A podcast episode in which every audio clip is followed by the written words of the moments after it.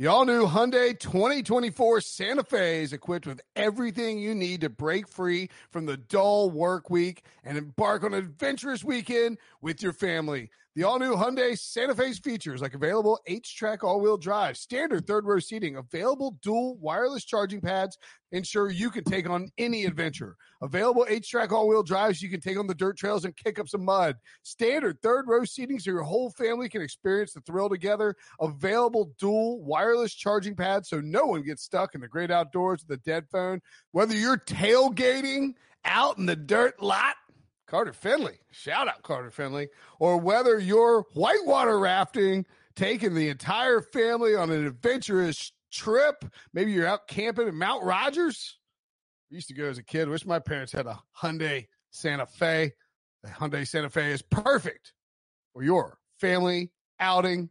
Learn more about the all new Hyundai Santa Fe at HyundaiUSA.com. Call 562 314 4603 for complete details.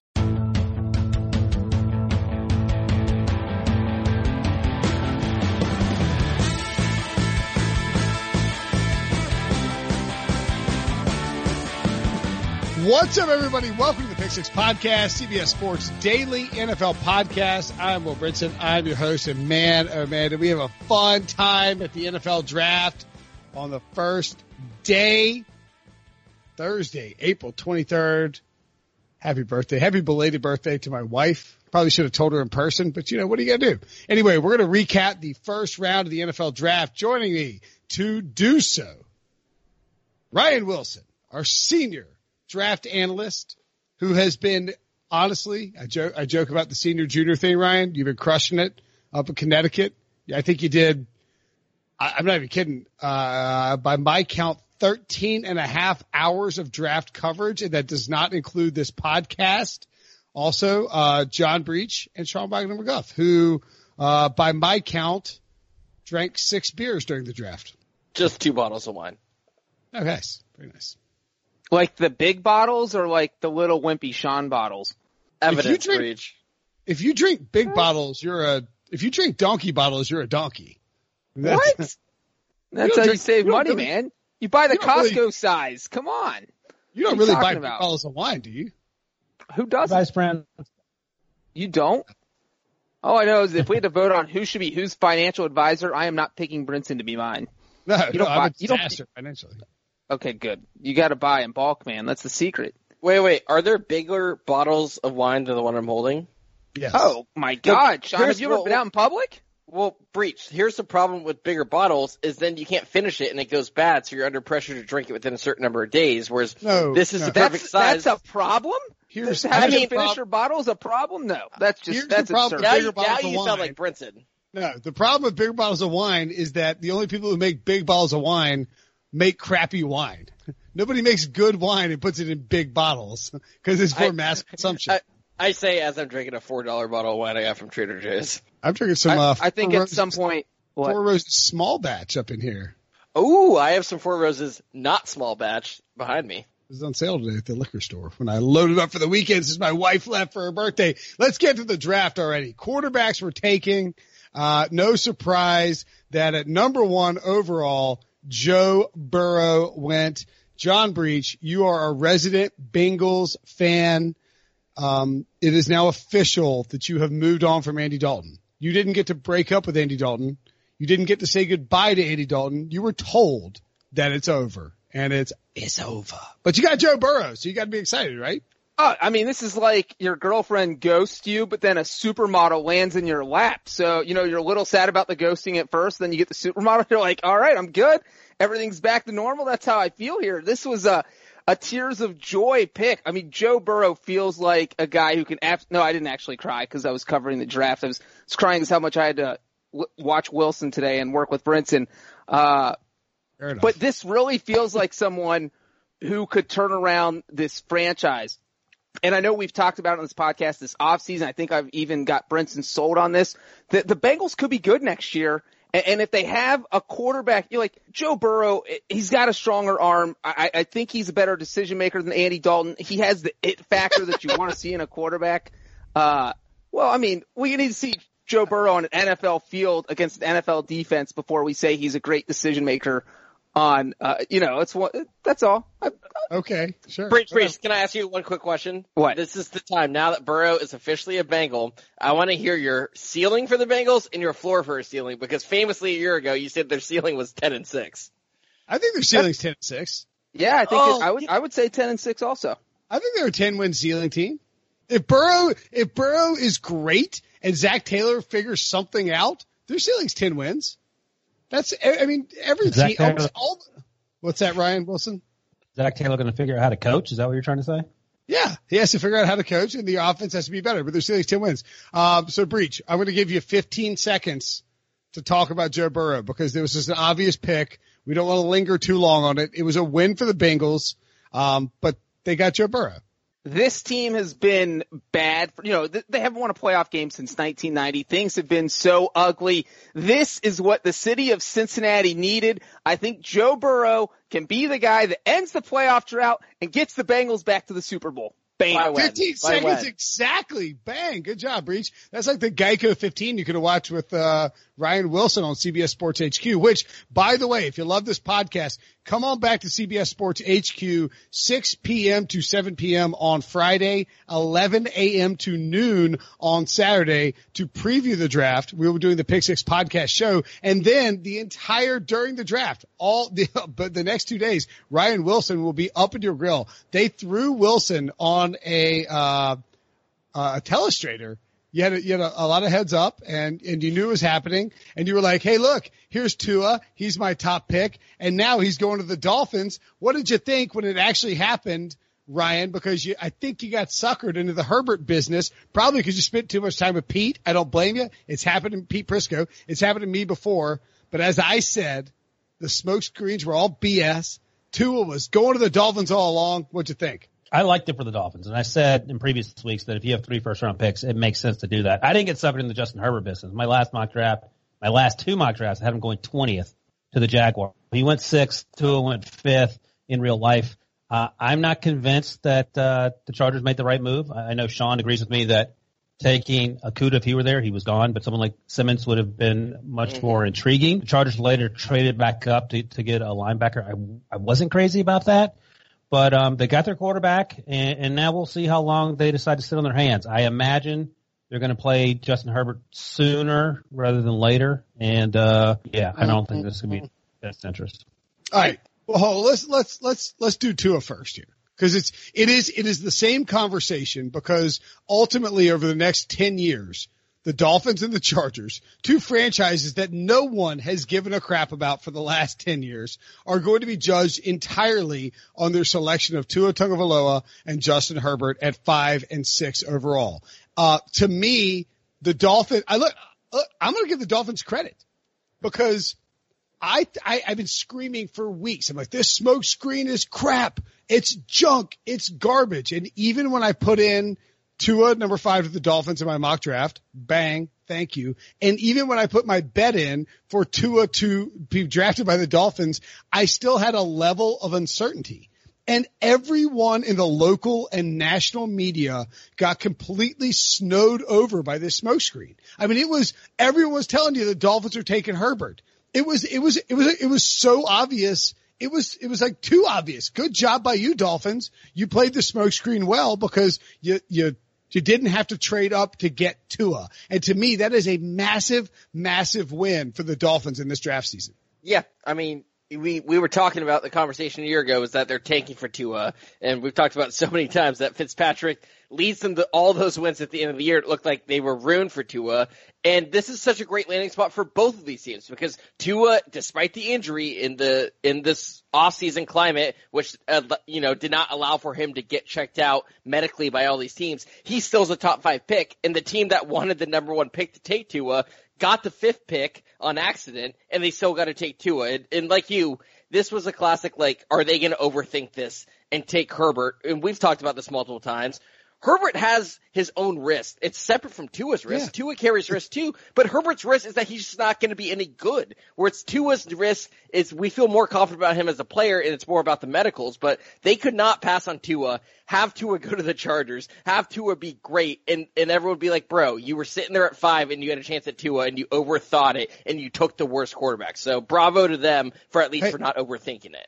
By by the way, I want to give one more little shout out to the Dolphins because we we talk about their smoke screen with Justin Herbert, and then they like threw out this little like you know when you're when you got a a, a, a, a torpedo chasing you in like a video game, you throw out a flare like you know like submarines throw flares right to distract torpedoes. That they're like we're gonna take an op- we're gonna trade up for an offensive lineman. It was like what what that's insane. And then they threw out another one. They're like we we're gonna might take like two offensive linemen at three and five, and they take Jordan Love. It's like what that's also insane. And but then I think the thing that we missed that the Dolphins were doing, and I'll again I'll give them credit for this. There's a, a certain political figure who has done this. It's just complete disambiguation, like uh, like like just make everything blurry so no one can figure out what's going on.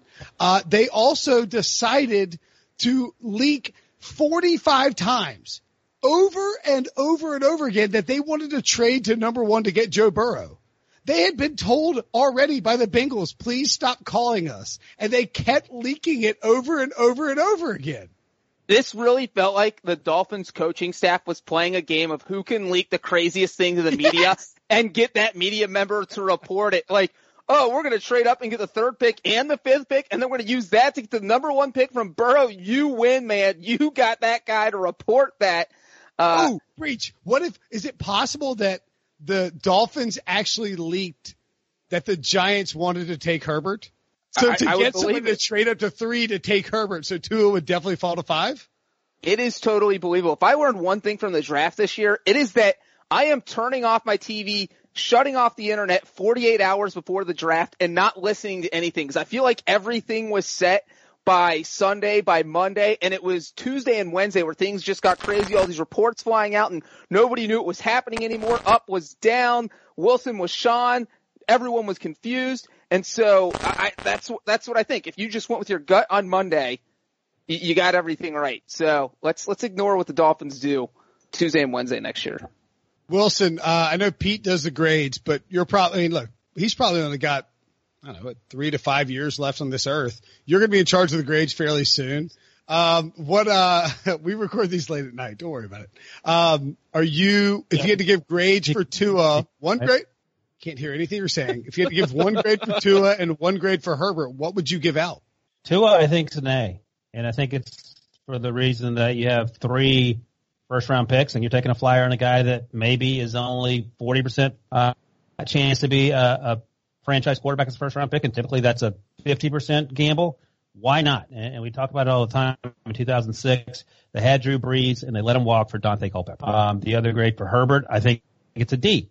And I don't blame Herbert. I mean, you don't blame the guy writing the check uh, cashing the check, you blame the guy writing it. And I just don't think he's a good fit in Los Angeles for 2020. And I can't imagine that there's going to be a scenario of if uh, Tyrod Taylor struggles early on, that they're not going to say, "Hey, let's throw Justin Herbert out there and see what happens." I know it's going to happen. It's not going to be pretty. And if they sit him for 2020, I will make it a B. But I think if they put him out there at any point next year, and maybe they won't. We know that um, Anthony Lynn and Tyrod Taylor had success getting the ball at um, in Buffalo. But then they gave their second round pick to move back up, their second and third round pick to move back up in, into the draft in the first round to get Kenneth Murray. And according to RJ's draft value chart, that actually works out. That's a pretty even deal. But now they can't go in the second round and get an offensive tackle, or they can't go in the second round and get a running back, and that's less firepower for for an offense. That's okay, but you can stand to use one more running back and certainly another offensive tackle. Yeah. Yeah. go ahead, Sean. Well, I was going to say that. So I agree with both of the grades that Ryan gave, and the reason I don't, I don't mind the trade up for Murray. I think, like Ryan said, that's a fine deal when you look at what they gave up. I don't think they overpaid drastically, like we've seen so many teams in the past to get back into the first round. It's just like if you wanted that defensive player, just take Isaiah Simmons at at, at six. I really felt like he was a great fit Well, for that that's, defense. That's the question. Would you rather have Isaiah Simmons and Jordan Love or, uh, is that right? Could you do Isaiah Simmons and Jordan Love or, uh, Yeah. Herbert Jordan, and- Jordan Love was on the board when they traded up because the Saints yeah. and the Patri- the Saints and the Patriots both passed on taking Jordan Love. Because Absolutely. when the Patriots traded out, it was like, oh, they are going with Stidham. All right. Okay. I mean, yeah, I guess that's the question. Would you rather have Isaiah Simmons and Jordan Love Yes. or Justin Herbert and Kenneth Murray? And I think it's probably close, but I would take the Simmons Love side, especially if I'm in a situation where I have Tyrod Taylor and I'm sitting a guy. Like Jordan Love is the guy you want to sit for a year. Herbert's is is been starting for four years. What do you mean you just sit him for a year and do what? Learn how to be a quarterback? Come on. And again, we've mentioned this a zillion times, but this the Chargers have one year Super Bowl window. That is it. They- they- After the 2020 season, Melvin Ingram, Keenan Allen, Joey Bosa, Hunter Henry, Mike Pouncey, Virgil Green, Denzel Perryman, all those guys have expiring contracts after 2020. You can't re-sign everybody. It's just not going to happen. And so you've got to win in 2020. I don't think Justin Herbert helps you do that. I think they should have taken someone else. Well, let, let me ask you this, Breech. Do you think that there's a chance that there's Anthony Lynn went five and eleven last year with Philip Rivers, and they cut the all-time you know icon of the franchise loose?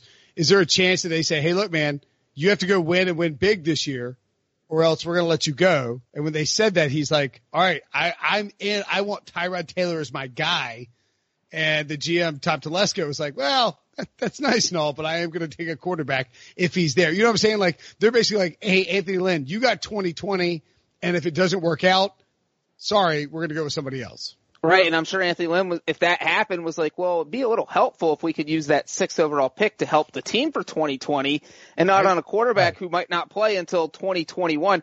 It just, the Chargers are literally the one team that has, they have so many expiring contracts that I, I can't believe, uh, they did that.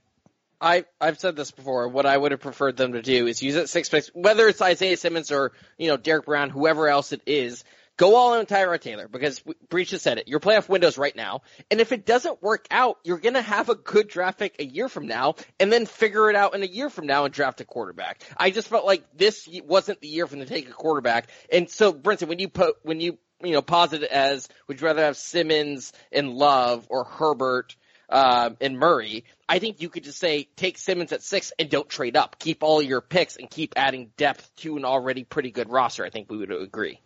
By the way, here at sign- the, oh, sorry, go ahead. Yeah, sign Cam Newton. Yeah, just sign Cam Newton go with Isaiah Simmons. Like that's better than Justin Herbert and not Isaiah Simmons. Um, our research team points out that the Oregon quarterbacks dra- drafted in the top six all time. Here they are.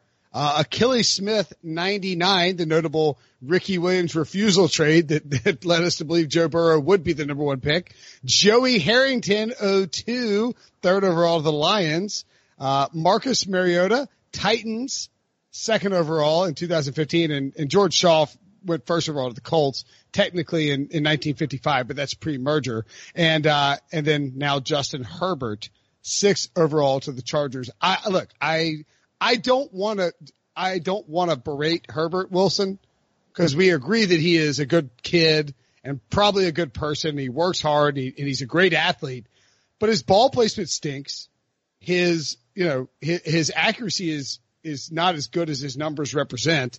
And to me, he doesn't have the anticipation that you would expect from some, like, like Joe Burrow hadn't been starting for four years, but he has anticipation and he knows how to be accurate, even if his deep ball isn't perfect. Justin Herbert has a great deep ball, but he doesn't have anticipation. Well, one of those things, I'm not saying coach somebody to be stronger, but you can go lift weights.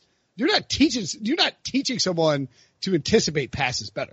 Yeah, I mean, part of the issue, and, Brady Quinn will tell you this as well, is their offense uh, what didn't suit what Herbert does well. And you mentioned he started for four years, so he does have experience and, you know, the physical skills and all that. Look, he was taking six. Guess who was taking six last year? Daniel Jones. And it was the same conversation.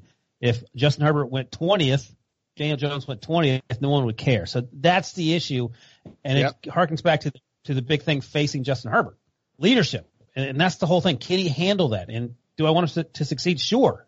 I would love to see that. I just hope that the Chargers, uh, in the scenario you laid out where, um, Anthony Lynn has to win now, that's problematic, but I would love to see the Chargers sit him for a year. And it doesn't happen. Um, I mean, Andy Reid did it and, and he won a Super Bowl, but for the most part, when you draft someone in the first round and your team starts losing games, they want to see the franchise quarterback, no matter if he's ready or not. So that's the issue. And to the other point, I've, I've been saying this for a month or so. I wish they'd taken a defensive player there and, and just tried to clamp down on the Chiefs. Of course, the Chiefs probably thought that was going to happen, so they drafted Clyde Edwards-Helaire, but that's another story for, for a few moments. And, and, we will we will get to that. By the way, we, you and I you and I were all in on Herbert to the Chargers, and then got suckered by our boy Chris Hayre on that Chargers podcast. Yeah. And believe it go defense. Thanks a lot, Chris. You ruined my perfect mock draft. Um, my mock draft actually was screwed anyway because I didn't have Jordan Love going in the first round, and he did go in the first round, and in fact went to Sean the Green Bay Packers. At the age of 35, Brett Favre had to watch Aaron Rodgers be drafted late in the first round. And now at the age of 35, Aaron Rodgers has to watch Jordan Love be drafted in the first round. Um, our pal, Aaron Nagler of, uh, uh was it, was a cheeseheads.com, cheeseheads.tv, excuse me. Um, Aaron's, Aaron's my boy. I've known him forever. He's been on the podcast, but he said, make no mistake, the idea is for Love to take over from Rodgers, period. Yeah, I would hope so. Um, but it gets a little murky because Olivia Reiner of, uh, she is from the Journal Sentinel says, a, this is a quote from GM Brian Gutekunst. I haven't connected with Aaron yet. Uh oh, Sean. Yes, and I mean it, it. The similarities between 15 years ago, the Packers taking Brett, Aaron Rodgers with Brett Favre there, and today is so striking because I, I actually I wrote about this. Um, so it's exactly 15 years ago, and entering the 2005 draft, the Packers were coming off a 10-win season, and in his age 35 season, Favre threw for over 4,000 yards, 30 touchdowns, 17 picks, a 92.4 passer rating, and the Packers season ended with a double-digit loss in the playoffs. That is like almost identical, minus all the interceptions, what happened to the Packers this year. Um, and Aaron Rodgers also in his thir- age 35 season, and I think there is a very reasonable argument to be made that the Packers would be better off taking a wide receiver, whatever position you want to take, um, and helping Rodgers try to get one more. Because I really do think if you if the Packers look back on the Favre and Rodgers era and they only got one Super Bowl out of those two 20 years of quarterback play, which you don't want to overlook. Winning Super Bowls is hard, uh, but if you only get two, two, yeah, sorry, what I, I meant like one, one per, one per each, yeah. I, I think that again, you don't want to overlook it, but that would be a relative disappointment. I would say it's like telling the Chiefs you're only going to win one Super Bowl with Mahomes. Would you take it? No Chiefs fan would take that. And so I think that's what the argument is. Do you go all in with Rodgers when he's 36 years old and not at his prime and try to win one more, or do you start to plan for the future? I don't have a problem with taking a quarterback right now. I've been saying on this pod for months and months since last season that Rodgers is declining. I don't know if Love's the guy though, and I don't love Love the prospect. And if Love had fallen to them at 30, I would have been more okay with it. I don't love trading up to get him, and I do think maybe it does speak volumes the fact that Bill Belichick and Sean Payton needed a quarterback for the long term more than the Packers did, and they both said no to Jordan Love. Ryan yeah, and the one like thing Ryan Ryan would like a word with you about Jordan Love, by the way. Ryan, do you uh, think he's he's, he's going to beat out Aaron Rodgers this year? No, I don't. I think it'll be the same scenario we saw 15 years ago. And the issue is, um, you know, we talk about these young quarterbacks going to great situations. On paper, Green Bay is a great situation for, for Jordan Love. The reality is that Aaron Rodgers will be less welcoming than than Brett Favre was 15 years ago. So that's the concern. Um, what does this mean for Matt LaFleur? I, I guess I should ask John Breech. What are you doing, John Breech? Do you not trust Aaron Rodgers? Why would you go out and get a quarterback in year two when you need uh, wide receivers and offensive tackles? Well, this is there is so much, and I, my whole thing, the thing I wrote was how just mind-bogglingly stupid this move was. I am not going to uh, shield away from this. I hated this move. I, I don't understand why the Packers traded up. You know, there were reports at the beginning of last year that LaFleur and Rodgers had kind of a, a, a not a great relationship, and it got better. And obviously, winning cures everything, and that's where they got. This is going to blow everything up, especially if Brian Gutekunst didn't tell Aaron Rodgers about this pick. Aaron Rodgers holds a grudge literally against everyone. So it, your team drafts a quarterback and they didn't give you a heads up that you were going to draft a quarterback. That's a problem. And, and it, you compare this to the Favre situation. I don't really think they're comparable at all besides the obvious, you know, quarterback to quarterback replacement. But look, Brett Favre waffled on retirement every year. The Packers had to get someone in there because they did not know if Brett Favre was coming back. Aaron Rodgers has not done that a single time. It's actually been the opposite. Aaron Rodgers said, I'm going to play until 40 or 45. He has basically promised to play at least four more years, whereas March 2005 was the first time Brett Favre came out and said, yeah, I don't know. And then he eventually announced he was going to come back about a month before that draft. So the Packers knew they had to plan ahead. That's not, so that's not the same situation here. Also, Favre didn't just get an extension that made him the highest paid player in NFL history. Aaron Rodgers got that, and because of that extension, they can't just cut bait and run here. They're stuck with Aaron Rodgers for at least two more years minimum. They can get rid of him at that third year, but even that's going to be expensive. So it, your really only option here is sit Jordan Love for three years, trade Aaron Rodgers, or bench Aaron Rodgers because he starts to struggle after year one or year two. You can't have your first round pick on the bench with Aaron Rodgers struggling. You have to put him in eventually. So this is just, uh, I do not understand this move at all. I, I would, I would, I would, I would like to add too. I think that the other differentiator here between the Favre, Rodgers and Rodgers Love thing is that Aaron Rodgers was considered a potential yeah. number one overall pick. Like it was between him and Alex. Smith for the 49ers. And by the way, Mike McCarthy on that 49ers as the OC of the 49ers. And he wasn't taken number one overall and he had a surprising drop down the board. Jordan Rodgers, uh, Jordan Rodgers, Jordan Love's over under was 23 and a half or like 19 and a half. Like this is just where he was supposed to be. Now, does he have all the physical tools of a potentially great quarterback? Yes. Are the Packers trying to do the same thing they previously did by bridging the gap. Like this is, this is a very important thing for NFL teams to do. If you can successfully bridge the gap and sometimes it's, it's by accident. Sometimes it's by being smart. Sometimes you end up in a, in an ugly divorce like the Packers did the last time. But if you can successfully bridge the gap from one franchise quarterback to another franchise quarterback, it is a huge deal in the NFL it guarantees you 15 plus years of stability as a blue chip franchise. And so I, I think like, I think that matters in the sense that they should take Jordan Love if they believe he is a great quarterback. But Breech's point about the contract is right. Here are the dead cap numbers for Aaron Rodgers over the next four years of his contract. $39.74 million. Okay. Jordan Love's not playing next year. $31.556 million. Again, not playing barring a trade. $17.204 million. And they can save $22 million against the cap. But like, why did you sign him to burn $17 million in dead cap space and play Jordan Love? It, and it is going to piss Aaron Rodgers off. It's going to, it, it, it, it there were guys on the board that they could have taken to help Aaron Rodgers this year. And instead, like, I don't, I don't, I, I understand the pick. If you want to, I, I don't like Herbert. I kind of like Love. If you want to take a quarterback and believe that it'll set you up for the next 10 or 15 years, do it. But like there are repercussions if you fail in that, in that aspect of it. Yeah. Let me just I say love, real quick. I love the pick. What? Whoa, Wilson. Well, Wilson's all in on love. That's, that's fine. You should be. If do you, you think, well, how, well, how soon do you think Jordan Love should play, Ryan?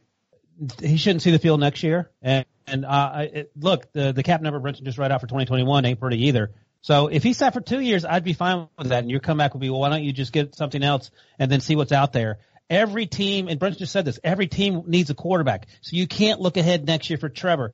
Only, there's only one Trevor Lawrence. You can't look ahead two years to whoever's going to be available then. You don't even know who that is. If you love Jordan Love and you understand he needs to sit and in two years time he can be uh, the quarterback you think he can be, take him. And oh, by the way, why do you think they traded up just for Shiggles? I guarantee you the Colts were on the, were probably the team they were afraid moving up from 34 to come get a quarterback. That was mm. sort of uh, the, the speculation uh, in the days and weeks leading up to the draft. Now we know a lot of things were said and none of that came true, but you don't just trade up just to trade up unless they really wanted to piss off Aaron Rodgers. So let's burn well, some picks so well, so we can't get anybody. And, and look, like when the Packers took Aaron Rodgers, when they did, everyone was like, "This is ridiculous! You have Brett Favre." He's won MVPs. He's the greatest quarterback in franchise history, better than Bart Starr. You can't take Aaron Rodgers. Like the same things were said. And, and let's also remember, like I also think this is in, in, many ways a vote of confidence in Matt LaFleur because when the Packers took Aaron yeah. Rodgers, like we, even though the Mike McCarthy name and reputation has gone down the drain in, in the last few years since he's been fired and even before then, but he played such a key role in, in developing Rodgers and changing his mechanics and getting him to that level. And we know Favre wasn't helping him. Like that's come out. So I, I really think like this is also like we, we also know Aaron needs to do his Rodgers ain't helping Jordan Love. Exactly, exactly. So this is like on Matt LaFleur and the rest of that coaching staff to coach Jordan Love up to get him, you know, what Rodgers, what McCarthy did for Rodgers. Jordan Love needs that from the from the Packers coaching staff. And the last thing I'll say is, I, I understand the pick, and like I, that's why I'm not going in on it too much as much as Breech's. But I will say though, Brinson, you like when there's like a fourth and one, you like to ask like the opposing fan, do you want this team to go for it? And that's like a good measure if you should. I was really happy as a Bears fan when the Packers made this pick because I was like, oh boy, like you're telling me that like you're wasting one of the last years of Aaron Rodgers, you know, near his prime on a player who's not going to help him. Like, yes, I will take that 100% every single day because the fact of the matter is we don't know which of these quarterbacks are going to be good, and chances are most of these quarterbacks aren't going to be good because that's just the way the draft works. Yeah. And, and, and also, I hate that the Packers broke my number one rule, which is don't draft the fourth quarterback in the first round because, and, and I know I said this a lot, but one thing I didn't explain about that is that you, you're getting the fourth most talented guy in the first round. Why do you think the fourth most talented guy is going to pan out? And, and so one Well, part that, of that, that talented insinuates that, too. that, insinuates, that insinuates that Justin Herbert is the fourth most talented quarterback in the. In the Yeah. I okay, mean, so you could go, Breech, that's idiotic, and I love you. But how do you know he's the fourth best? well, we'll, we'll find out and, and we'll have this conversation in five years, Ryan. But the other I part of this, I would. Well, I let me finish this real quick, Have, 'cause- hold on, hold on, I would just say this: I would much rather have Jordan Love with the trade up the Packers did than have Justin Herbert Yes. at six. Agreed. But right, no. I, I wouldn't. I wouldn't. Not to take over, not in with Aaron Rodgers as my starting quarterback. What I was going to say though is if my option is to take the fourth quarterback in the first round or take maybe the sixth best quarterback in the third round, that's what I'm doing. That's the difference because there's a lot lower risk. There is a lot of pressure. If the Packers draft the a quarterback in the third round, Aaron Rodgers isn't going to be irate. He's just going to deal with it and be like, yeah, well, we need someone. I need a backup. He's not going to think twice. But you bring in a first round quarterback, it changes the entire dynamic. Yes, they Wilson. clearly do not care what Aaron Rodgers thinks. That's why they drafted Jordan Love in the first round. Well, And that's whole a idea- problem. He's your starting quarterback. He's going to hate the whole entire He's organization. thirty. He's thirty-five though, man. He's old. 36. Right? Thirty-six. Traded to New England as Tom Brady's 43. So what? Three. What, what? What does that mean? I think we I'm can all saying agree 36, Aaron Rodgers 36 isn't old. Yeah, uh, every quarterback is. We can't apply the Breeze Brady standard to every quarterback. yeah. Yeah. Maybe, maybe let's not assume every quarterback will be Tom Brady, since he's Yeah. By the way, you know, And by the way, 165. Rodgers is already declining. So like, and Breech, did you see Ben Roethlisberger two months ago? What he looked like? He's 38. It looks worse than me. Uh, and let's also not say that every quarterback's Ben Roethlisberger. That's literally the opposite of Brady. Like Brady's eating organic food. Roethlisberger's eating spoonfuls of butter. Right. Yeah. You, you and Ek, two other Miami of uh, Ohio alums, are going to be toast by the time you're 39.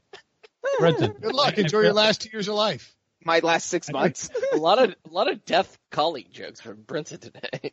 I, I Well, realize now. My wife turned happening? 39 and left me. So what are you going to do? She, she didn't really leave me. She left the town. She left. I'm laughing because Wilson, now that he's not on video, it's harder for him to get a word in because we can't see him talking. And he he also he also gave up because he was like, uh, okay, fine. He's switching his video on. Now he's making fart noises. Oh, please stop it. Uh, I'm back. What I was going to say, I think I figured out what's going on. Uh, Breech is now uh, growing some quote unquote beer muscles that he has Joe Burrow. So he's going to be uh, just talking down everything. He suddenly hates Ben Roethlisberger, even though he went to college with him. Uh, this is going to be a thing to the point where I'm going to have to start hating on Breech's team because I don't want to win football games because he's going to be so antagonistic. So this is day one, guys. Just wait till like day 240. This is going to be unbelievable. Podcast got spicier.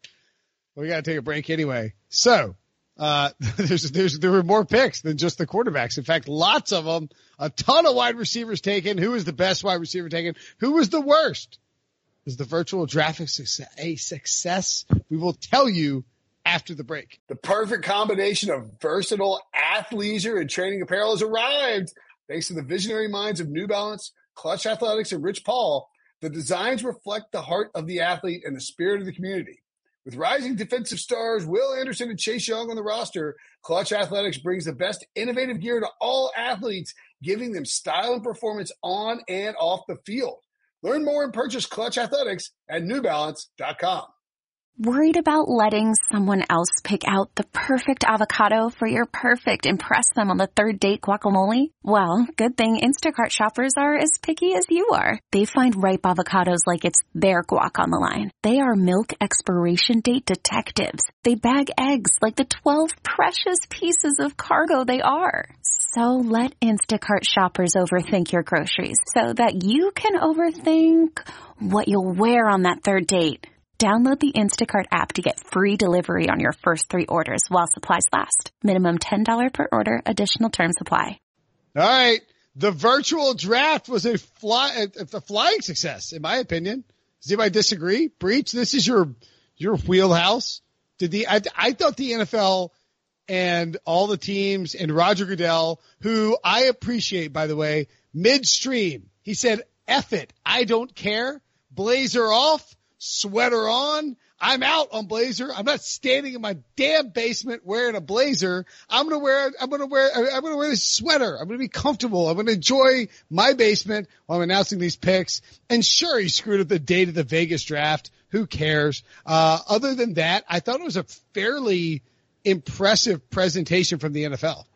Yeah, it was pretty much glitch free, except for like you said when Goodell was trying to mention that the draft was going to be in 2022 in Vegas, and he said it was 2020, and everyone got confused. But but then uh, you could tell he was like he was like, and now at the 20th pick in the 2020, he goes, oh, like you could you could, you could see it like rotating in his brain. He was like, damn it, I know I messed. But up. But he didn't fix it. He just kept going. He, again, he was like, "F it. I, this is. I'm in my basement. Who cares? I'm going to be eating Cheetos after this. It doesn't even matter. This draft is almost halfway over."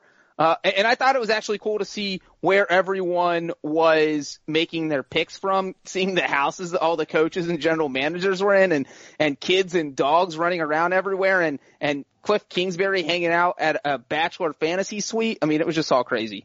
There was one little hiccup by the Tennessee Titans that we don't need to talk about, but I did oh, find no, it. We do need to talk about it. it, it I, oh, well, that was one of my losers. Are we just going to talk about it now? Oh, we'll save it for later. It appeared that somebody was taking a poop at Mike Vrabel's house. It was his son. He and claimed he, tried, he was on a stool, which but keyword being stool.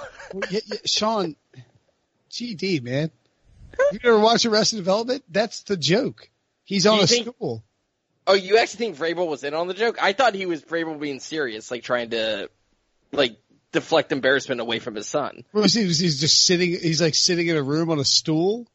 No, it's like it's like it's like when Lucille Bluth. I tweeted this the other day because I was watching this episode. It's like Lucille Bluth is like praying. She's like, "Please keep Buster from going to Army," and then his hand gets bit off by a Lucille. It's. I mean, like. I think I think Mike I think Mike Vrabel's in on it for sure. He's the man. Who, we spent the whole year talking about his junk getting cut off to win a Super Bowl. You don't Fair think point. he's in on this? Yeah. So if like if you went chalk at the top of your box, or you followed Ryan Wilson, you bet on that Okudah, Chase Young, Joe Burrow combo, you're making cash. But there were no trades early, Ryan. What, what was the sense? Is, is like you guys were in the studio in Connecticut and you're you're doing the show did it feel like there was nothing exciting happening? Like even though Tua and Herbert go five and six, did it feel like it was just sort of going to be a, a no trade scenario? Yeah, no, it started that way. So the first three, chalk. The fourth, the Giants take an offensive tackle. I like Jedrick Wills. They took Andrew Thomas. That's perfectly fine. And then people started getting nervous to try to figure out what was going to happen uh, with the Dolphins. Were they going to take an offensive tackle as they duped so many people into thinking, myself included? Uh, they didn't. They took Tua. Uh, so we didn't have our first trade until pick 13, and the Buccaneers moved up one spot Mm. to get Tristan Wirfs. And the good news is they only had to give a fourth round pick. I know Pete didn't like the idea of them giving up that fourth rounder, but that's much better than giving up that second and third rounder because now they can get a running back in the second round if they want, or maybe get a slot receiver, and then also get a cornerback if that's what they're in the business for. So then things started getting weird though. So like, right, the first 10, 12 picks were pretty normal. Henry Ruggs was the first wide receiver off the board. That was relatively surprising. But then things just went haywire, I feel like, from pick 13 down. I mean, Austin Jackson went the first round. A lot of people didn't think that was coming. AJ Terrell went to the Falcons, who were reportedly going to trade up. They didn't go anywhere. And that's sort of what we saw. Not a lot of teams needed to move around uh, until we saw the Chargers trade back up at 23 when the Patriots said, see ya. And uh, they, they used the Pete Prisco uh, gif and said, see ya. and then the bottom third, like the last nine picks, you could argue that nine ninety percent of those were just completely and utterly out of nowhere bonkers. All right, well, let's talk about those wide receivers real quick. So I lost my balls. I, it cost me bad. The CeeDee Lamb didn't go under 12 and a half. But I had been saying that I thought Henry Ruggs was a good bet to be the first wide receiver off value wise. And he was the first wide receiver off. And, and just to pat myself in the back here, uh, told everyone on the podcast, and I got multiple DMs and tweets about it, that they should take Andrew Thomas, first offensive lineman off the board, five to one. Bang, bang. That's a big winner. Celebrating that for a minute. Tua nailed it. Uh, but I was stunned, Sean, when the Las Vegas Raiders took Henry Ruggs the third, 12th overall. And it's not that Ruggs is a bad player. He's a, he's a great player. He's explosive. He runs 427 at the, at the 40 at the combine. He is a, a guy who played at the highest level of competition, but as like I tweeted this and within like 0.01 seconds, I got a like from you on Twitter. like, like, oh boy, you got a really fast guy for Derek Carr. Great. Yeah, well, I mean, it's surprising, but if it's the Raiders doing it, it's not that surprising, right? Like, and I know, look, obviously, it's, it's Al like Davis, the Al Davis Memorial Exactly. pick or something. Right, right. Who is I blanking on it because it's late? Who was the speedy receiver they took? That's the first wide receiver off the board, probably Ryan- ten years Ryan, ago. Ryan Wilson will tell you because he's from Maryland and he ended up playing for the Steelers. Darrius Heyward-Bey. yes. Hey, hey, by the way, It- what does Bey mean? What does Bey mean? Does anybody know? You know, what kind of idiot would ask that question? anyway, yeah, I mean, like that's that's been the go-to for the Raiders. Like they take the the the su- the combine superstar. Now Ruggs is more than that, but like his Yeah. production isn't great at Alabama.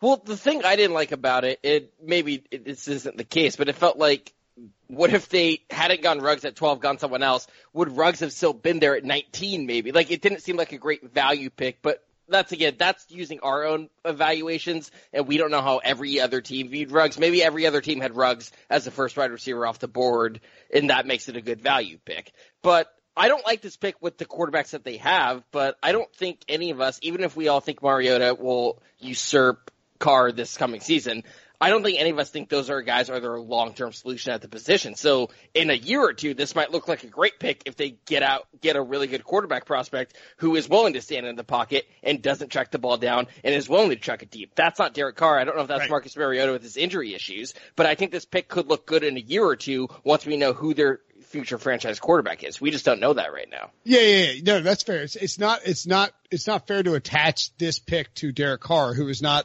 who was chosen before the current regime got there. Now, like Rich Gannon was on this podcast and like, I mean, like we were doing a video chat thing and I mean, like, look, Rich Gannon is- doesn't work for the Raiders. I mean, but he, He's like he's like here for uh, if you want an alpha wide receiver in Jon Gruden's offense, you want a guy who can play multiple spots, who is great with yards after the catch, who get is like has great hands in the intermediate area and short areas, and like that's CeeDee Lamb. So I was I was so confident they would take CeeDee Lamb at 12 when he was there.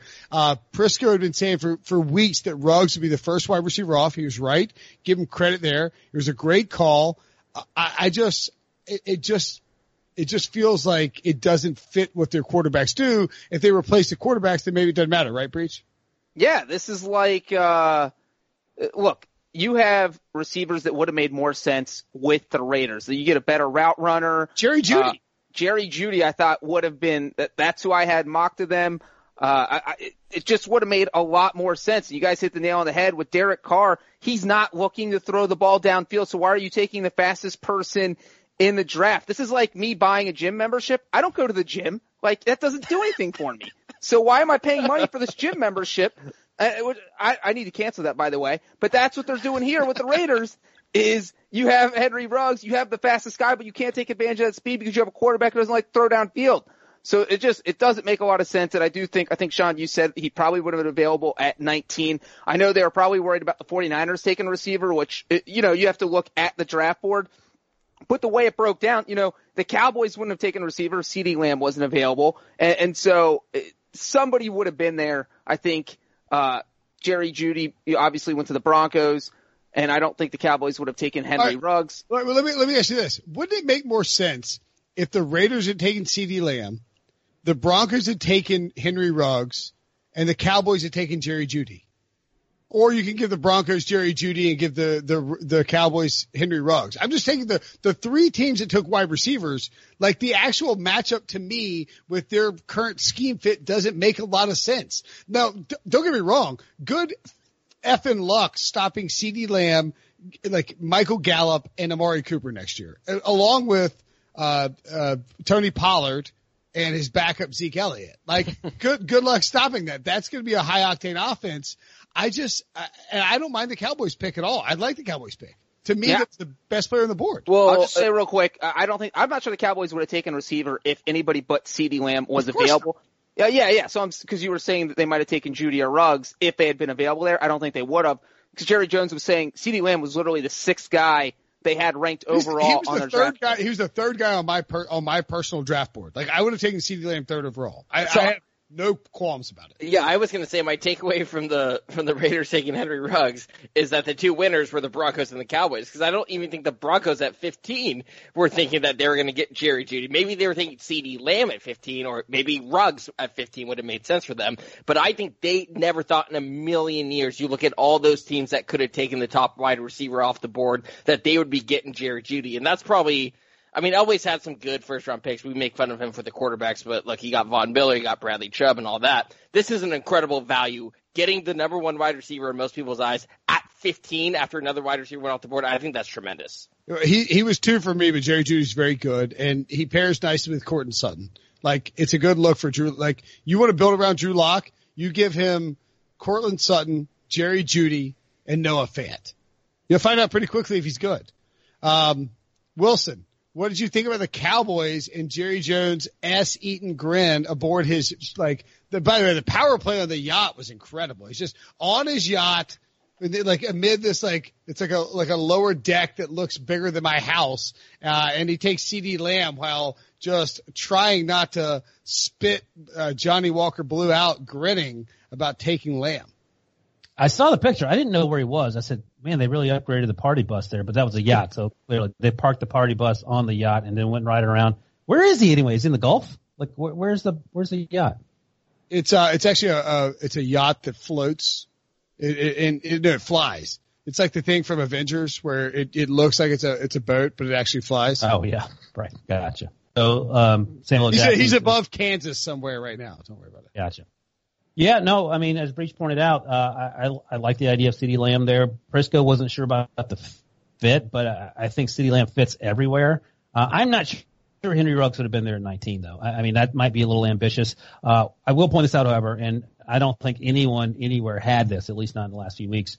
Jalen Reagor was the fourth wide receiver off the board. We've all been on the Justin Jefferson bandwagon. And, um, the thing is, I love Jalen Reagor, uh, to the Eagles. I think that's going to be really exciting. Uh, he could, can play anywhere. He can return kicks. He had a few drops last year, but that offense wasn't really clicking with a with a young quarterback. So I think he's one of these guys that maybe didn't ball out as much as we thought he he should have. But I think that that will change uh, with Carson Wentz throwing the ball. And um, I are, are you are are you okay with the Eagles going Jalen Reagor over Justin Jefferson? Yeah, I was going to say I'm secretly I, I like this move a lot. I don't know how Debo feels about it, but um, we just weren't talking about it. He wasn't on the radar. We were talking late first round, somewhere in the second for Jalen Reagor, and, and Justin Jefferson made his move at the combine when you're in that four four three. He doesn't play that fast. He plays fast enough, and he didn't face a lot in the way of, of press man coverage. Uh, and Jalen Reagor moves around uh, on the formation, and and he's electric. He I think he's more electric with the ball in his hands than um, than JJ is Justin Jefferson, and, and also I don't know how people feel about this. I think Jalen Reagor is a bigger version of, of KJ Hamler, Hamler, excuse me, and with slightly better hands. So you know, if you like that, I I think Eagles fans will, will like the the idea of Jalen Reagor being there. Debo, what's our uh, what's our official Eagles prognostication from this draft? Because you had a hot slack take. I'm curious what you have to say. I'm. I'm all in after hearing what Ryan just had to say. I'm clipping that. I'm posting it. I'm sending it to all the haters on Twitter right now that are calling for Howie Roseman's job. Jalen Reagor did not have the benefit of potentially the best college quarterback ever throwing to him. I think there's just a lot of people in the Twitter sphere that are very um, aware of Justin Jefferson's game because of the national championship game, and they're not watching TCU on a weekly basis. I could not name their quarterback, who is leaps and bounds worse. Oh, he stinks. He stinks. Yeah. So, Uh, he stinks. I bet on TCU he stinks. so Let me ask you, Debo, is this Colleen Wolfe's fault for for trumping up uh, Justin Jefferson to the Eagles so aggressively? yeah, sure. Let, no, we don't want to create any enemies. I don't Um. You, you can blast Colleen Wolfe. No. She and our friends. It's fine. Love uh, Colleen. Love Gonzo. I- I'm I'm in favor of the pick. If he's a better version of KJ Hamler, who I wanted the Eagles to target with the 53rd pick in the in the second round, I'm for it. Let's not uh, let's not fire Howie quite yet. I told you I don't, I don't think the Broncos were willing to move away from 15 when Jeudy landed in their lap. The Falcons were trying to move up from 16, not move back. I don't see really where the spot to move up was unless it was with San Francisco at 14. Well, I think I think your point of the Falcons is important because the Falcons took AJ Terrell out of Clemson, a cornerback, and I do believe that the Cowboys were in on the cornerback uh, game. So if the Falcons move back from 16 to 21 to let the Eagles come up and take CeeDee Lamb, then the Cowboys may just have just taken AJ Terrell, and then the Falcons are SOL. Well, Um, well the because- Raiders also took Arnette with the 19th pick a cornerback, so the Falcons wouldn't want Yeah, to yeah, miss yeah. the, or the Raiders were taking Terrell. Yeah, exactly. And like Chase, so the Falcons, JLC tweeted this, and I, I firmly believe this is true. The Falcons at 16 were in on Terrell and uh, uh Caleb on Chase on. So like they knew if they went back to 21, they weren't getting one of those guys, and that was a correct assumption. and probably missing both. The move was for the Eagles to go to 14 with the 49ers, but I'm guessing that Kyle Shanahan and John Lynch wanted a second, maybe a, probably a second round pick to come up seven spots because they knew that that was a big drop off there too. So look, I mean, look, they, why would, why was, why was anybody questioning Howie Roseman? Just He, he brought the Eagles a Super Bowl. He, he has done incredible, like he was part of Andy Reid's staff. Howie Roseman is awesome. He does a great job year in and year out. If he likes Jalen Reagor better than Justin Jefferson, by all means. preach. Let's have a little confidence in the guy that's getting it done, and I don't think a lot of people have watched, like you said, any TCU games, so I'm sure he's Did the Eagles win the Super Bowl three years ago? two- Breech is, Breech is wearing an Eagle, no, no. Was it, was it purple? Yeah, that's, that's 52, right? Yeah. February 4th, 2018. No, I thought, I thought all the, remember Breech, all the pullovers were purple, right? Or did we get those from, This is the Eagles Super Bowl. Oh, I brought my brother. I brought. Oh yeah, okay, all right, fair enough. Um, anyway, the the point being is that, like Howie Roseman won a Super Bowl three years ago. Stop questioning Howie Roseman. If he wants Jalen Reagor over Justin Jefferson, he likes him better. Uh, Jeff, Justin Jefferson did go the next pick though to the Minnesota Vikings. I love this selection. And in fact, I love the, the, the other wide receiver selection, Wilson, uh, Brandon Aiyuk to the San Francisco 49ers. Which one is a better fit? Jefferson in the Gary Kubiak, uh, zone blocking play action scheme or Aiyuk in the, uh, Kyle Shanahan scheme? Aiyuk, and it's because Mike Zimmer isn't ultimately the one who's who's um, at the top of the org chart, which Kubiak will have to deal with. And Shanahan told reporters after that pick that that, that Aiyuk was their number one guy. So they traded back up. That's who they got. They didn't have to move a long way. I I love Aiyuk. He only ran a four five in the combine. He had a core muscle injury. He had a hip injury at the Senior Bowl, so he didn't work out there. I was sort of bummed about that. But he is electric. He can return kicks, and he is a YAC machine. And much in the same way, if CeeDee Lamb is YAC monster one, Brandon Aiyuk is YAC monster two. Like he is dangerous, and he was better than N'Keal Harry um, in 2018 when they were both at Arizona State. And I think he's going to be a better pro as well, especially in an offense that will know how to use him. I guarantee you, Shanahan will wear him out. And they have Deebo Samuel as well, so that makes things even easier. And the big winner in all this is Jimmy GQ. Yep, I agree with that. Sean, you're our uh, noted offensive lineman savant. Uh, what did you think about the? no, I'm just kidding. Uh, Block, block. Hey, Andrew Thomas, number one offensive lineman. I will tell. I will uh, toot my own horn again there. I, I I don't have a problem with any of these picks. I, in fact, I think they were great picks. So you look at Giants take Andrew Thomas. It's a high floor guy, probably a high ceiling, he step in and help Daniel Jones. The Browns take Jedrick Willis. They had to take a tackle. Jets need a tackle. They take Mekhi Becton. The Bucks move up and take Tristan Wirfs. This would be my question, Sean. Uh, what's more concerning that Jedrick Wills, excuse me, that uh, the Bucks gave up a fourth round pick to move up one spot, or that the Dolphins entrusted a very raw prospect in Austin Jackson to protect Tua Tagovailoa, even though uh, Tua's left-handed. I don't have a problem with either move, and it, it's because I think the Bucks are in the position where I, I said this. I think it was on yesterday's podcast actually, where I was fine with them giving up all the resources they needed to get as long as they get a left tackle. And I, I was I think I was talking about in the context of Trent Williams and making a move for him because I think nothing matters to the Bucks except the next two years, and that's very short sighted. I acknowledge that. That's not the way we look Should at be. most teams. But with Tom Brady being 43 year old, 43 years old, trading a fourth round pick for Robert Gronkowski, who's coming out of retirement at the age of 31, I think nothing else matters except the next two years, and you figure out whatever mess you're left with after that because your goal is to win one Super Bowl over the next two years. And then you look at the Dolphins. Yes, they take a raw prospect, but I don't know with the shortened offseason, with Tua's medical history, with Ryan Fitzpatrick and even Josh Rosen, we always forget about still on the roster. I don't know how much of the field Tua is actually going to see in the upcoming season. I think he'll play a little bit, but I don't think he's going to play that much. So I think it's okay to take developmental prospects because I don't think the Dolphins, while I think they'll be competitive in the coming year, I don't think their target is 2020. I think they're aiming for 2021 and maybe even 2022. And by then, in theory, Austin Jackson, a raw, a raw prospect, will be able to develop into the tackle they need to protect Tua. Great call.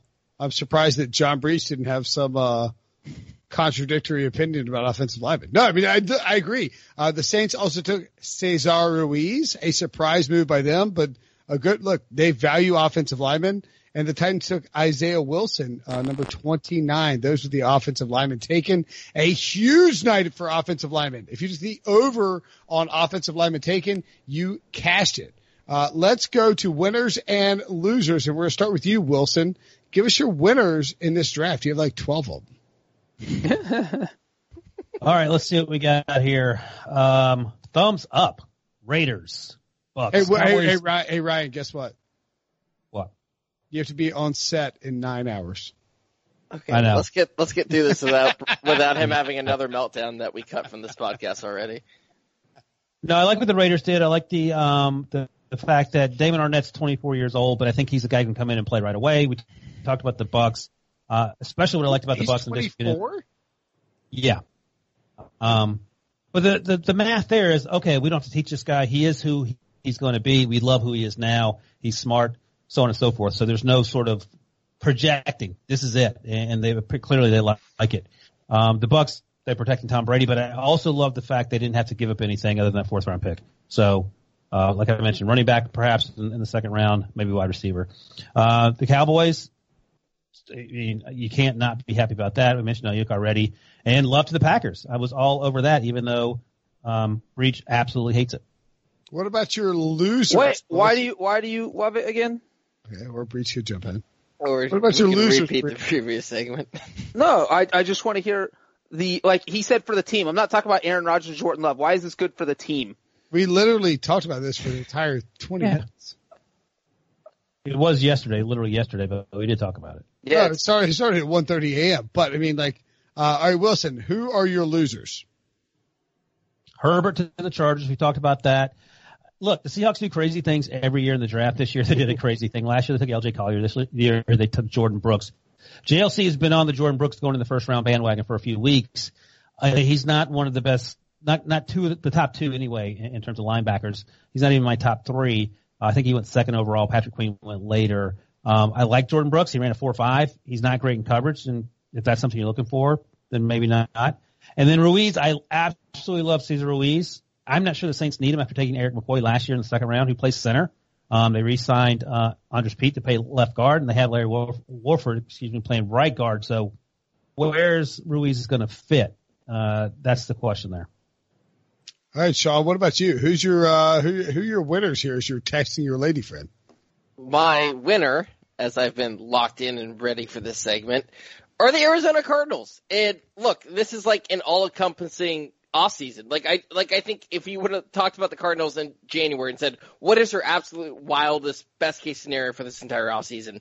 I don't think any of us could have come up with what happened with the DeAndre Hopkins trade, signing Jordan Phillips I thought was a good move.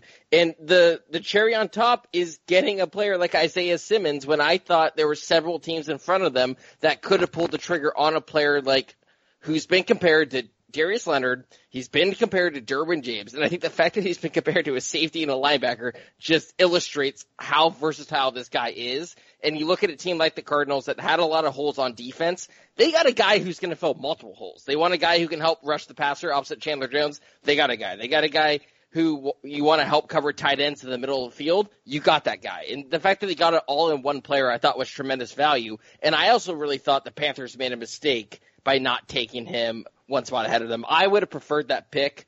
Um, I did have a quote earlier open. Can, can I, I, can I push back on? Um, go for it.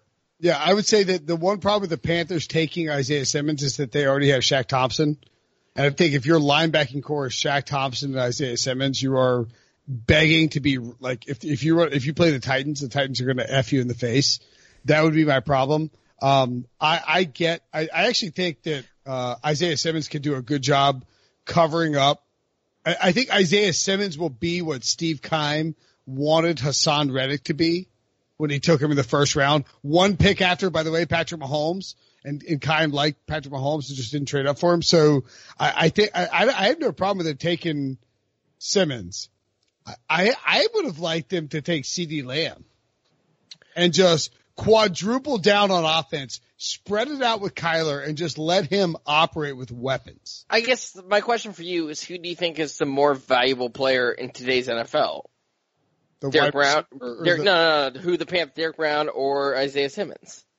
I'm talking about the Cardinals. I mean, I, I, I think Isaiah Simmons is better. Yeah.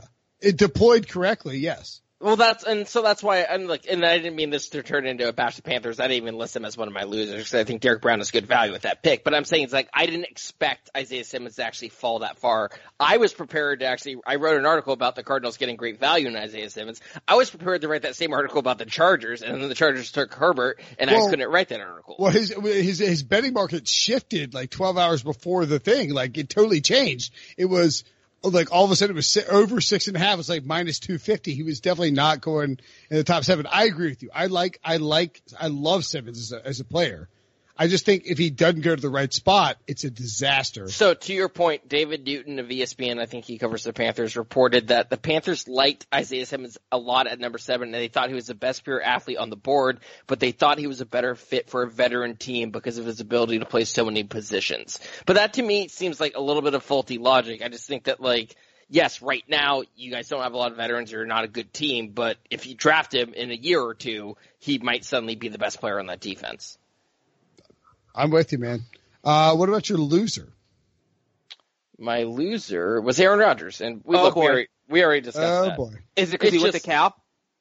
yeah, I hate that school. That uh, is actually ironic that you hate Aaron Rodgers so much, even though he went to your alma mater. Well, he was before I was a Cal fan. Before I went to Cal, I was a Bears fan, so that makes. Uh, well, Ben Roethlisberger was. And you hate Jared Goff. Went to the, went to the oh, team that I don't that's like. In- that's interesting, Bree. And you hate uh, what's his name? Uh, Davis uh, Davis Webb.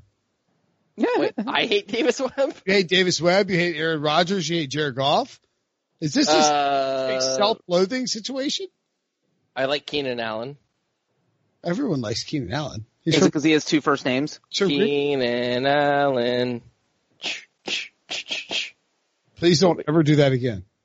Which for living my glory days. Reach, let's get to, actually we'll do my winners and losers real quick. My winner, the Dolphins. I, I gotta give you credit. I cannot believe that stupid plan worked.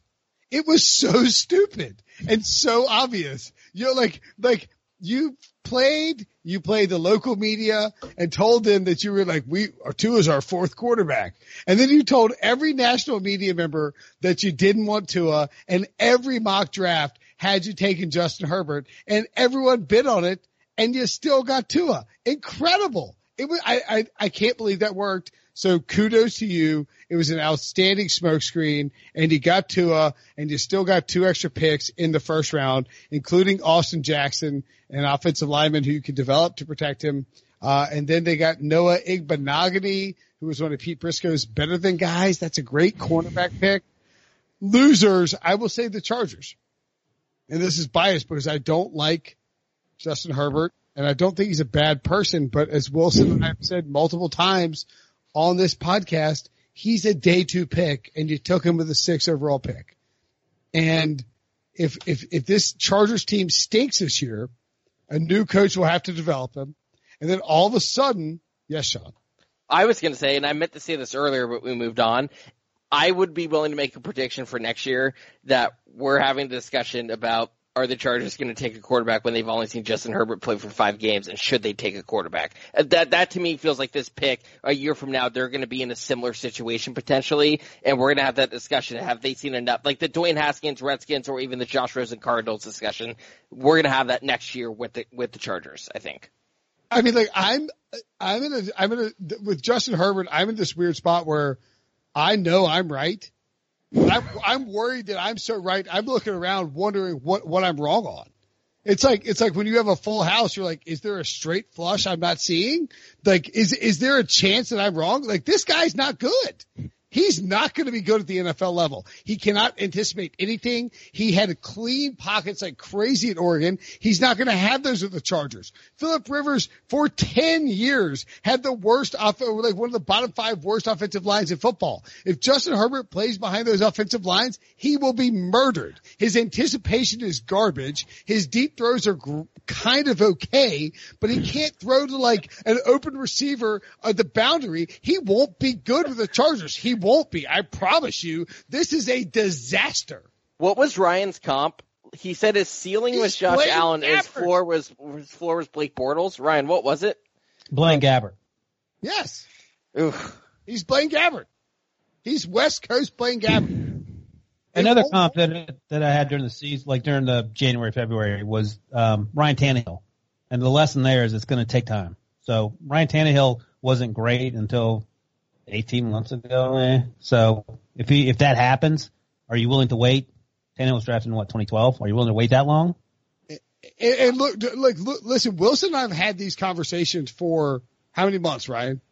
Five, six months? Like, where we were texting, we're like, is Justin Herbert good? It's like, and then, like, I watched the Arizona State game, you're like, no, this guy sucks. He can't make throws in spots where he should obviously make throws. I don't mean to disparage Justin Herbert, but he's not good. I would say the flip side of that is that teams haven't really whiffed on a top six pick as far as quarterbacks go over the past, say, 15 years, like since scouting is really, Sean, you're making that face. I, I can name one player. And- Mitchell Trubisky. I'm just like, saying. it You're saying. You saying that to the Bears fan to the face is insulting. I was going to count Trubisky as a half because the jury's not out on him. Oh my Yes, it is. What are you talking about? Is it? What did he say? Would you, would you give? what are your what is your grading like? Vince Young. Vince Young was the other, but that's only two quarterbacks over Vince the Young? Have you lost your mind? Oh my God! Hey, Breech. What is Is, happening? Breech still thinks Nathan Peterman could be a first. No, I'm saying Vince Young was the guy who didn't pan out as a top six pick. Are you on drugs? He only played five years in the NFL. He, No clear- he completely no clear- fizzled out. He had a he had a great rookie year and then completely fizzled out. You know why he was supposed to be the fourth quarterback taken and somehow got taken earlier?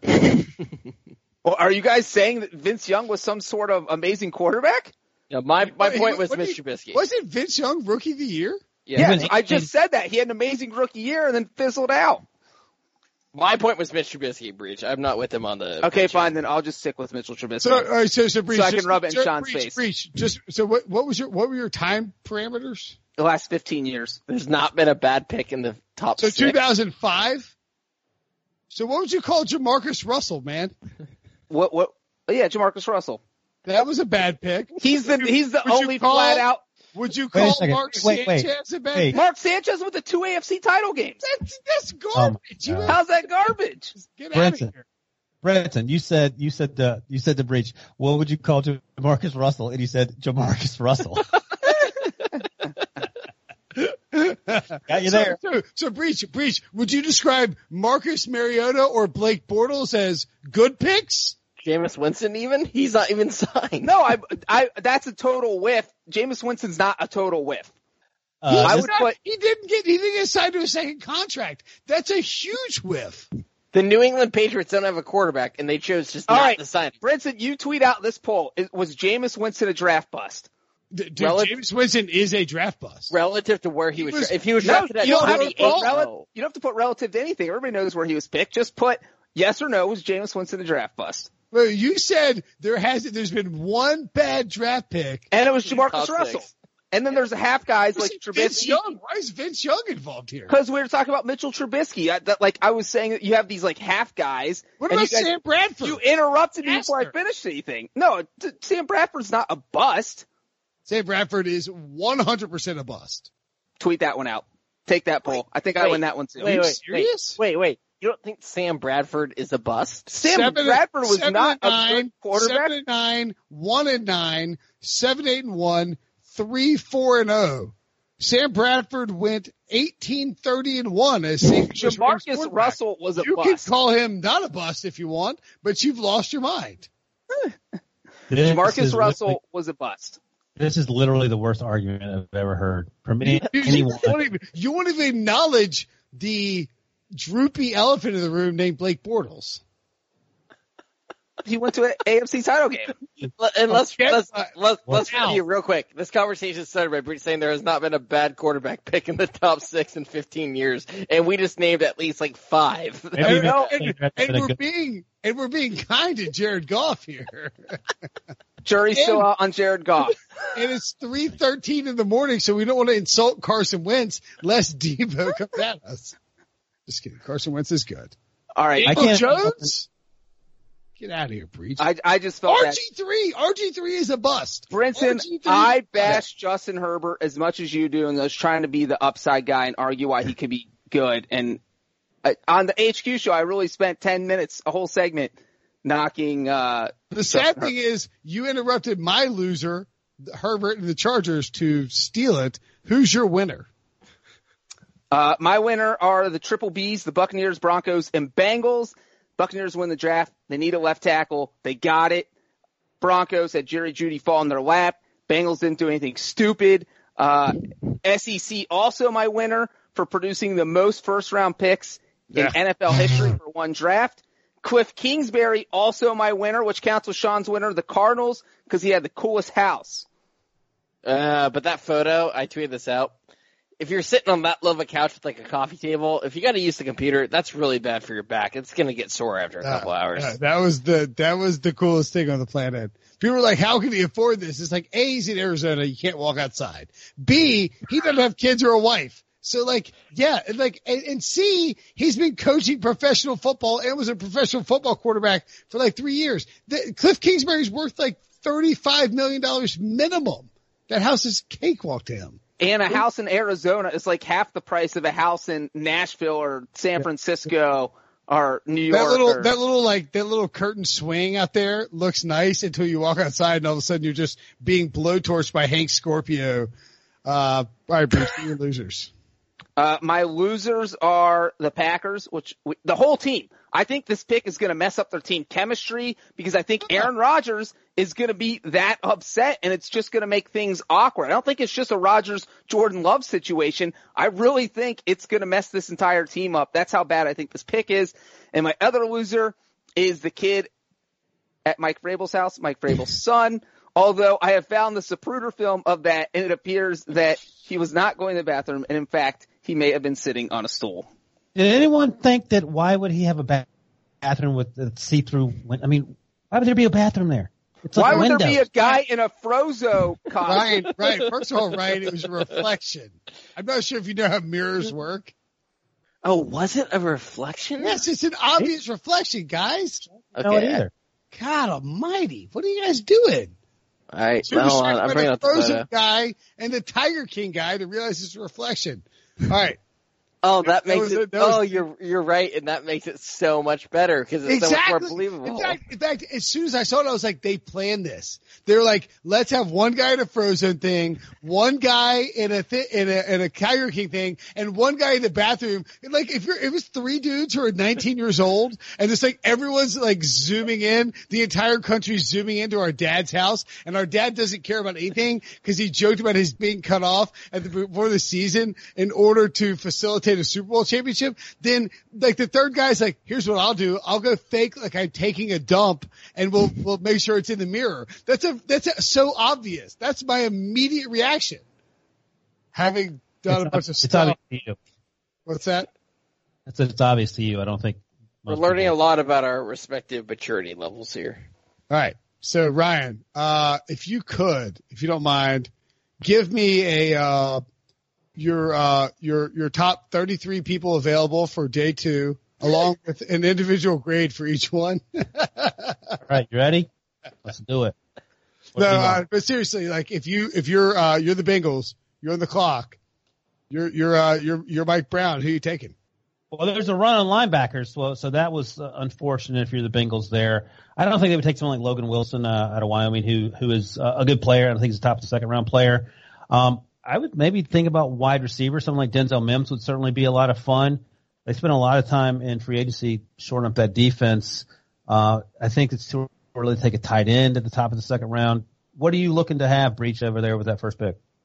Uh, I think looking at the people that are, I don't think a wide receiver is that crazy of guys like Shenault and Denzel Mims, uh, you know, that are still out there. I wouldn't, you know, Josh Jones is still there. I don't think that would be a horrible pick on the offensive line. And, uh, I've got yeah, Breech Breech. I've got a I've got a, a wild card move for you. This is an fu to Joe Mixon. You draft D'Andre Swift, and tell Joe, tell Joe Mixon you're not holding out. yeah. Sean, well, th- this leads me to my point. Sean, did you like the Clyde Edwards-Helaire pick for the Chiefs? No, No. Uh, and I think he's going to be a very good player, and he's going to put up monster stats, and he'll help them. But I just think relative value, I would rather them taking like a corner, for example. See, I dis I disagree. I think I think if Andy Reid values someone at 32, I, I, I and the worst part is I had I had it typed into my mock, my final mock to send. You've been saying it, like Kind of. I had I, I'm telling you, like I I had Clyde Clyde Edwards Helaire to the to the Chiefs. And I was like, Andy Reid's never done this. He's not going to do it now. And they did. I was furious. I just I, I don't have a problem with like I'm not you know angry about it or whatever, but it's just like you just won the Super Bowl with Damien Williams and you drafted Jarman Thompson. I don't think it's like a need. Right. I think he's going to be great though. Like I But think so, but so like this is where I want to push back on a little bit. Like, are you sure that this isn't sort of moneyballish? You draft a guy at 32, he's dirt cheap relative to what you're paying Damien Williams. It might actually make more sense to draft him there now. I just would you rather have him or Kristian Fulton? Him. So I'll say a, cou- I'll say a couple things. First of all, you have to be pulling your hair out if you have hair. If you have the under of of 0.5 on the running backs going around one, pick 32. Clyde Edwards-Helaire comes up. Number two, Brett Veach went to Andy Reid and said, "You need to watch this guy. He reminds me of Brian Westbrook." Uh, Andy Reid watched it and said he is better than Brian Westbrook, and that's what sold him on taking Edwards-Helaire at the bottom of the first round. There's no cornerback left on the board that will be more productive in, in terms of what Edwards-Helaire will do. And as Brinson pointed out, it's 32. Who cares? I mean, that guy is going to be a monster. And just like we were talking about Isaiah Simmons or Jeff Okudah going six to the Chargers, uh, that would have been neutralized with Edwards-Helaire. So maybe, maybe the Chargers did themselves a favor by, by risking it on, on the quarterback that Brinson truly and utterly hates more than anything else. well, the other thing too is like, uh, Damien Williams is 28.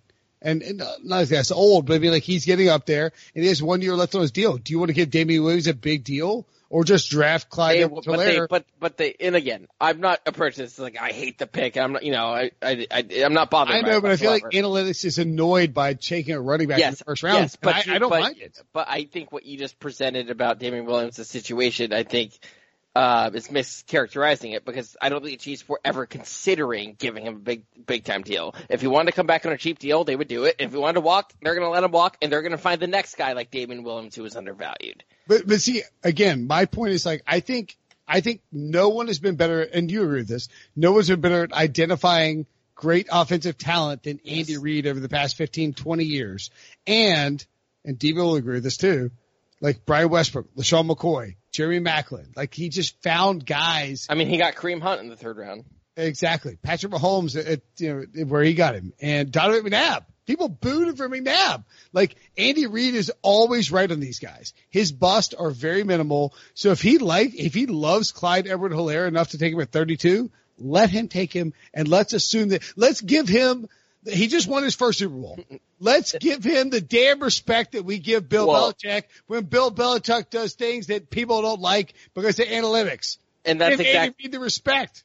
That's exactly why I'm not out here, you know, going hard against that pick. I think it's he's going to put up incredible monster numbers, and that's why I'm not going to criticize it. Let's see how the rest of the draft unfolds. So let's see the He's- corners that they get because they do have dynasty. He's your dynasty draft number one. Number two should Yes. be Brandon Brandon Aiyuk in Kyle Shanahan's system. How do you think the Raiders and Broncos felt? They're like, oh, we got these receivers we didn't expect to get. Now we can, uh, we can get in these shootouts with the Chiefs. And Andy Reid's like, Haha, we're going to score 50 points a game because we're going to beef up this offense and score even more. And this is going to be like, you remember the Chiefs had Kareem Hunt a couple years ago and he just lit it up back there. And I think Edwards Helaire is probably better than him. And so if Kareem Hunt was killing it, you know, Edward Helaire is going to put up some insane numbers in that And, offense. and let's not overlook how important then that Bashad Breeland signing was because that's what gave him the ability to take a luxury pick, which we can all agree it's a Sure. luxury pick, but it, it can be a great luxury pick. But getting Breeland back, A, a I pass catching was running back huge. matter, but but again, like we all thought, Damien Williams is the Super Bowl MVP. A pass catching running back matters in this system. It always has. Yeah, but to your point, But you he's still cheap. have Damien Williams. Yeah, but he's cheap. But Damien Williams is 28 on, on one year. That's fine. That's fine. I don't, I'm not again. I'm not out here peddling against. I actually Fine. think it's ahead of the curve Moneyball. That's fine. So the rest of the guys on Wilson's list, Yetur Gross Matos, huge whiff by me, Xavier McKinney, Kristian Fulton. I, I, I need, I need Jeremy Chinn to go first, uh, first safety or Ashtyn Davis or my guy Antoine Winfield. Show up, son. Uh, Jacob Eason is out there. J.K. Dobbins, Cam Akers, Laviska Shenault, Tee Higgins, AJ Epenesa, Jonathan. This is a loaded second and third round. It's gonna be fun to watch. We'll recap it all, of course, and uh, we'll make Breech uh, do a 15 minute, you know, diatribe about what the Bengals do at the top of the second round. In the meantime, thanks for listening. Talk to you guys soon. It's the UEFA Champions League on Paramount Plus. Europe's top club soccer tournament. Champions versus champions. The best teams facing off in the knockout rounds. And it all takes place. while you're filling out financial reports at work. In the middle of your day, in the middle of your week. So use that second screen. Call in sick. Do whatever you gotta do to tune in Tuesdays and Wednesdays. Nobody watches the UEFA Champions League like us. Stream every match live exclusively on Paramount Plus.